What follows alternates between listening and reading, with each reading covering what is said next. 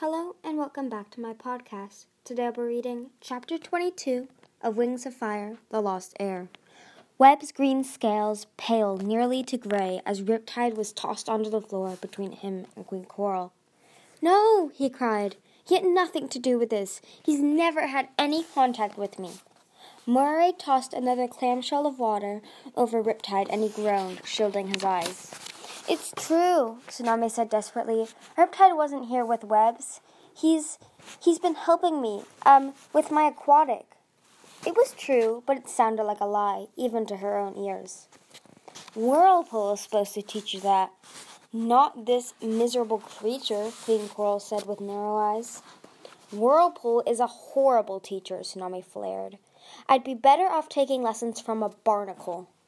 Riptide pushed himself slowly up to a sitting up to sitting. He glanced around at all the faces staring at him. His gaze stopped on Webs's, and the two dragons looked at each other for a long moment. Admit your treachery, said the queen. Betray- betrayal runs in your family, after all. She swiped at Riptide's snout, but he stepped out of her uh, out of reach. Piranha hissed and poked him in the side with a narwhal spear. Don't hurt him, Tsunami said. Please, he's not working for the Talons Peace, I promise. She was surprised to see Riptide wince. He looked down at his claws, avoiding her eyes. Was there something he hadn't told her? Throw them both in the new prison, Coral said without deep with deep disgust. We'll find out what we need to know about the Talons later, when I'm feeling a little more violent. Don't you have one more question for them? Blister interjected.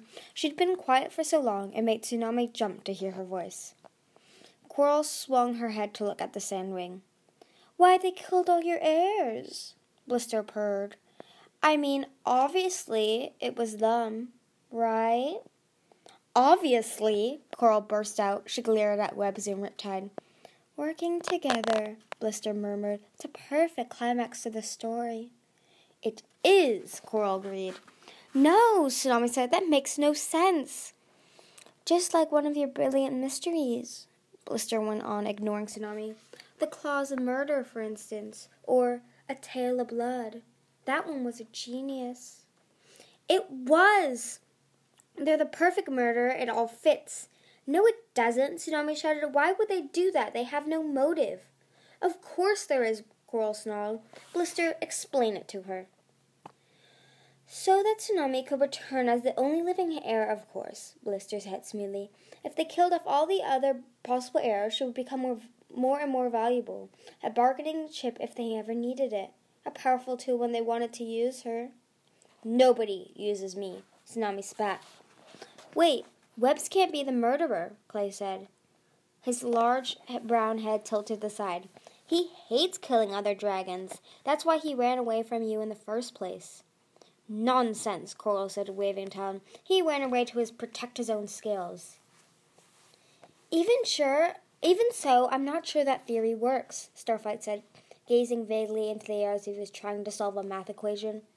The princess murderers started two years before they stole Tsunami's egg, so the Talons, and especially Webs, wouldn't have known they were going to steal a royal egg at that point. Webs didn't even know he was going to be a Talon at that point, and Webs had been underground with us for the last six years. He couldn't have flown here and back every time he wanted to murder a dragonette. Starflight shook his head. No, I'm afraid it doesn't. His eyes met Blister's, and he abruptly slammed his mouth shut. What he said, Tsunami said desperately. Exactly. So his allies in the Talons of Peace did his dirty work. Blister said, up unperturbed. You know it makes sense, Coral. The Talons have been your enemies for so long. Of course it would turn out they're the ones behind the murders. It's the ending that wraps everything together. Coral nodded. Her talons twitched toward the nearest scroll, as if she couldn't wait to write all this down. Why are you doing this? Tsunami demanded, slipping, stepping closer to Blister. Why pin the murderers on Webs and Riptide unless you're covering your own tracks? Blister gave a hoot of laughter. Laughter. It doesn't matter to me what happens to the Sea Wing princesses, except that I feel my poor ally's pain. Of course, I'm merely pointing out the obvious to her. These two should be executed for their crimes as soon as possible. You want Webs dead, Tsunami thought, and you killed Kestrel, I'm sure of it. But why? Brilliant, just brilliant. Coral said, clapping her talons together. Take them away and we'll plan their execution later. Piranha and her guards closed around Webs and Riptide. Tsunami didn't have a chance to say anything more to them before they dragged off, and Riptide still wouldn't meet her eyes. She clenched her talons in frustration. You know what this means? Coral went on delighted. We can return the egg to the royal hatchery. It's safe now. It isn't, Sunny cried. She wrapped her talons around the egg.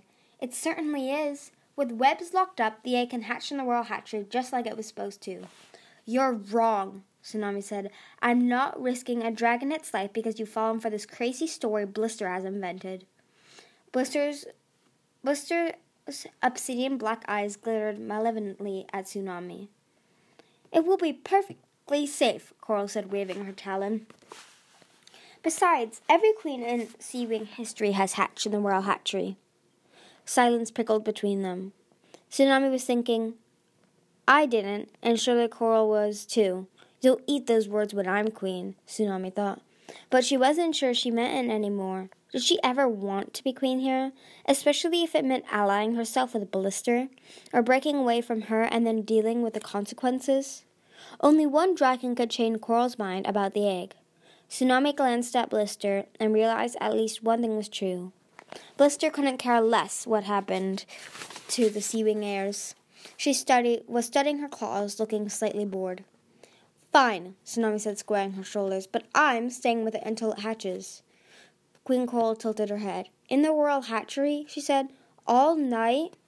I'll make sure she hatches safely, Tsunami said. She glanced at the egg, glowing blue and green below the white shell. The dragnet was close to hatching, pressing against the thinning walls. Every once in a while, the egg rocked in Sunny's arms. But when I catch the real murderer, Tsunami went on, I want you to promise that you'll let Riptide and Webs go free. Ha, Coral snorted. Webs will never be free again. Even if I save your last heir? Tsunami demanded. Coral scraped her claws across the rocks. You don't have to. We have the assassins now. So it should be an easy bargain to make, Tsunami said. Blister stared at her coldly. All right, Coral said, waving one talon. I promise you, Riptide, but Webs has too much to answer for. Tsunami noticed Blister settling back. So was it? It was so it was definitely Web she wanted dead, not Riptide. That was the best she could do for now. She'd have to think of other ways to save Webs. But Tsunami, we said we'd stay together, Clay protested. We can't protect you down there. And whoever's coming after the eggs will just be as happy to kill you too, Glory pointed out. Tsunami shook her head and flexed her claws. Not if I catch him first.